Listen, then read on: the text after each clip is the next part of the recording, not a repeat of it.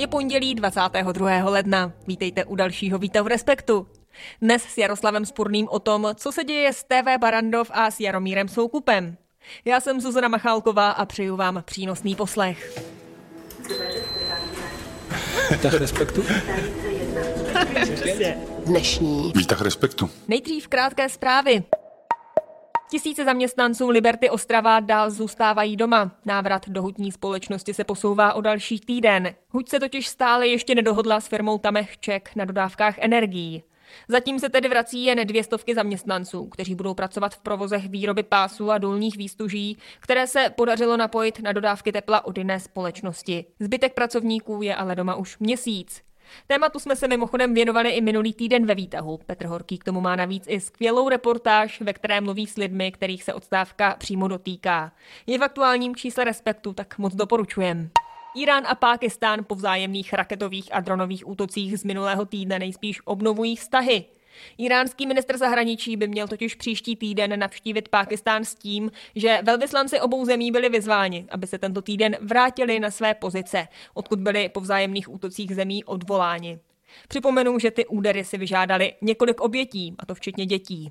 A jednu zprávu už v centru Langhans člověka v tísni přidá i Jaroslav Spurný. Ahoj. Ahoj. No, zpráva, která mě dnes zaujala nejvíc, tak je vlastně jistá stížnost na průměrný věk ukrajinského vojáka. Mm-hmm. Ukrajinská armáda je dnes stvořena hlavně lidmi středního věku, mezi 40 a 50 lety, kteří nastoupili do služby po ruské agresi, začínají být unavení a myslím si, že to pro Ukrajinu bude znamenat velký problém. Trošku depresivní, ale tak teď půjdeme hmm. trochu k něčemu možná ještě depresivnějšímu a budeme se bavit o TV Barandov.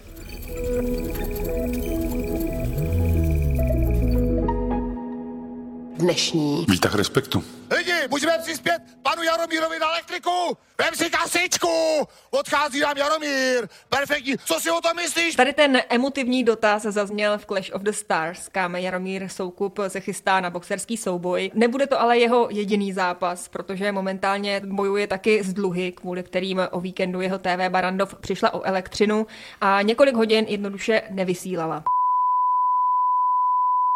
Na obrazovce byly barevné pruhy, čas a nápis skupina Barandov. Teď už ale zase běží. Dobrý večer, vážení diváci. Vítejte u týdne podle. Ale jen díky napojení na záložní zdroj a taky díky tomu, že je v individuálním moratoriu. Tak Jardo, co to vlastně znamená? Tak individuální moratorium je úplně zbrusu nový ekonomický nástroj, který byl schválený loni v září a je dokáže zmírnit následky insolvence, následky platební neschopnosti v okamžiku, kdy ta firma má smysl, kdyby mohla přežít, kdy nějakým přínosem pro společnost, nějakým přínosem pro zaměstnance a podobně.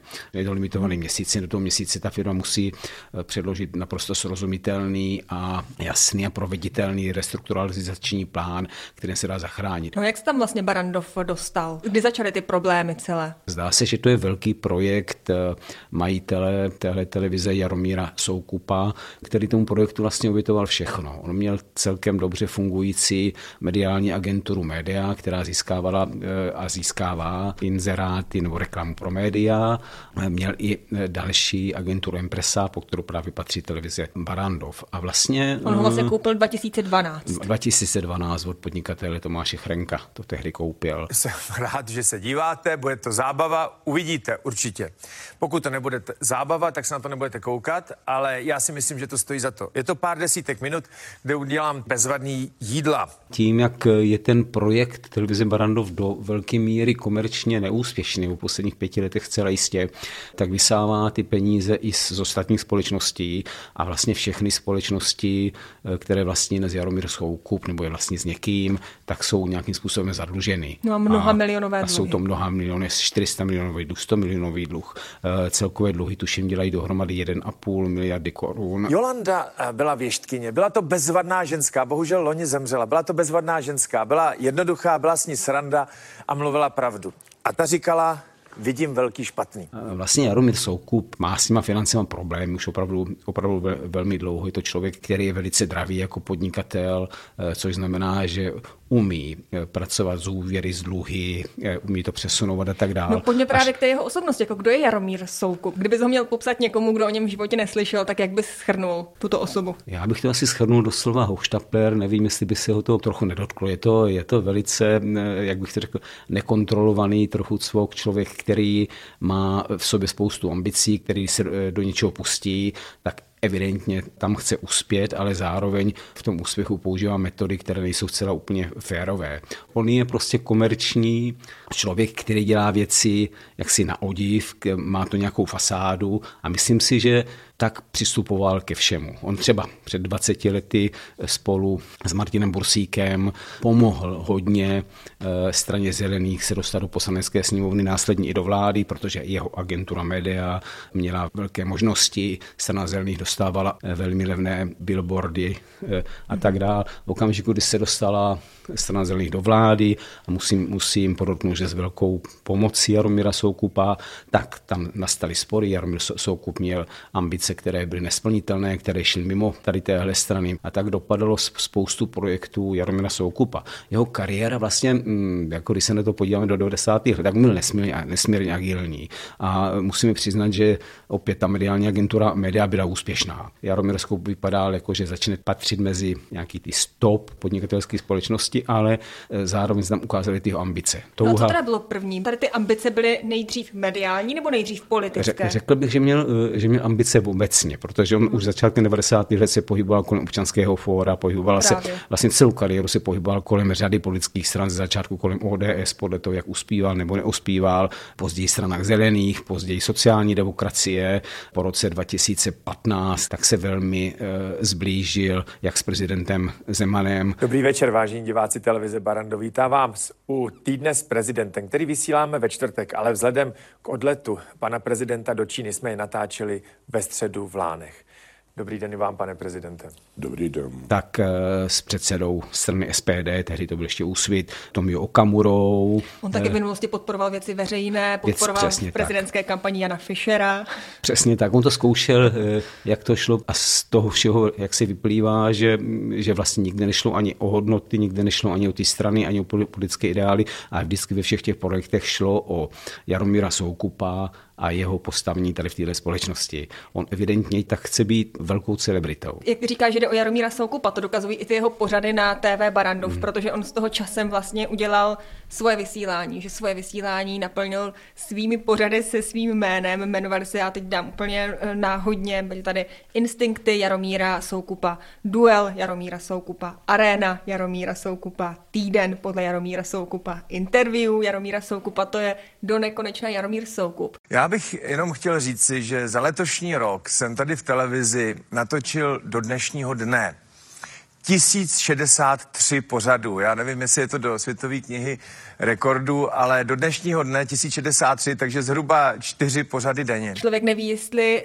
to je nějaká recese, jak by se to zdálo. Ono asi není v tomto případě. Jako napůl to byla mm, trochu nezbytnost, poněvadž té televizi začaly eh, začali docházet peníze a Jaromír Soukup tím, jak propouštěl některé moderátory, tak vlastně nastoupil na jejich, eh, na jejich místo. To znamená, že zabíral si čím dál tím větší pozici, ale zároveň se mu evidentně líbilo být neustále v tom prime timeu, eh, v, to, v tom vysílání. V jednu dobu to vypadalo, že, že celkem bude úspěšný. Nějak tak před pěti, šesti lety měla televize Barandov sledovat sledování k 10%, mezi 8 a 10% se to pohybovalo a to je docela velký koláč. A myslím si, že se tehdy Jaromír Soukup svezl na uprchlické vlně, na takové té české xenofobii, na takových populistických záležitostech, tak trošku se tomu říkalo trolí, trolí farma, publikum, který si tam eh, zval skutečně eh, prezentovalo takovou tu nejvíc v úvozovkách naštvanou, nejvíc nenávistnou ulici. A to dělal zřejmě proto, protože to bylo blízké jak Tomiu Okamurovi, tak do jisté míry prezidentu Zemanovi. Jo, vás bych spíše viděl na ministru kultury, pana Soukupe. Ale... Tehdy opravdu ta sledovanost té televize velmi stoupla. Vypadalo to dokonce, že dokáže ovlivňovat veřejné mínění až rizikově pro bezpečnost eh, České republiky. Nicméně zase se ukázalo, že Jaromír Soukup přecenili své síly do té firmy, do televize, ale i do jeho společnosti média vstoupila čínská společnost původně CFC, eh, později, když ta zkrachovala, tak to byla čínská státní CITIC. To už vypadalo jako, že opravdu Číňané tu mají televizi, mají tu prezidenta, podporu v PPF, tak už to vypadalo nebezpečně, ale samozřejmě s koncem období eh, ze smrti eh, Petra Kellnera, s koncem období prezidenta Zemana, to se vlastně začalo celý hroutit Číňané bez vysvětlení zase z toho eh, vycouvali. Ta společnost zůstala eh, Jaromíru Soukupovi, který evidentně se snažil dělat velké projekty, protože měl za to, že to zaplatí Číňané, ti nic nezaplatili a on skončil někdy kolem roku 2020. Opravdu ztratil popularitu sledovanost televize šla, šla dolů a ty dluhy ty televize se velmi zvýšily a on už tři roky, řekněme, velmi urputně bojuje, přežívá vlastně den ze dne. Mě ještě zajímá, když Jaromír Soukup v minulosti si tu televizi chránil pro nějaké svoje politické vztahy, ambice a podobně, přetrvává to nebo tomu už je konec? Já jsem si jistý, že konec. Jeho politickým pokud, ambicím to zatím vypadá, už kandidovat na prezidenta. Samozřejmě on, on mluvil o tom, že, že možná bude kandidovat na prezidenta, pak říkal, že nebude kandidovat na prezidenta. Myslím si, že televize Barandov už se nestane nástrojem jeho, jeho politických ambicí. To je jeho konec, teda nemyslím si konec podnikání, on je relativně mladý, ale konec ve spojení eh, s televizí Barandov. No, což je zajímavé, že říká, že to asi nebude jeho konec podnikání, ale v tom stavu, v jakém jeho podnikání momentálně je, tak je naprosto neuvěřitelné, že ten člověk opravdu dál pokračuje, zakládá nové projekty, účastní si jich. Je to docela zvláštní, no, jako boxer, který byl v několika zápasech po sobě opakovaně knokautován a on se znovu zvedá a jde dál a pokouší se bojovat, ale samozřejmě každý by měl asi zvážit, jako kolik ran, kolik ran vydrží nebo, nebo nevydrží. Mně vychází z těch ambicí, z té jaksi dynamiky jeho osobnosti, z těch jeho schopností, že v tom podnikání neskončí, že o něm ještě tady v tomto smyslu uslyšíme a já doufám, že už ne v politických souvislostech. Jak to, to teď vlastně s tím vlastnictvím TV Barandov? Televize Barandov vlastní dneska Jaromír Soukup, když to zjednuším, Barandov televizní studio eh, a to je ta společnost, na kterou by bylo vydáno to individuální moratorium, na žádný ostatní ne, tak i vlastní společně eh, s podnikatelem Janem Čermákem, eh, který je známý tím, že skupuje různé pohledávky, což je normální biznis, ale televize jako taková je velmi lukrativní, on má nějaké vysílací licence, má tu prostě docela velký prostor a přestože ta sledovanost je dneska minimální, je to pořád příliš dost pro někoho, kdo by v tomhle biznisu chtěl podnikat, koupit něco, co je hotové, co je postavený, eh, kde by nemusel začínat na, na zelené louce. Takže to jsou jenom jména, které to reprezentují. Podstatné je, kdo vlastní ty dluhy. A podle toho, kdo bude vlastnit jaksi nejvíc dluhů a jaký bude mít úmysl, tak ta televize podle toho dopadne.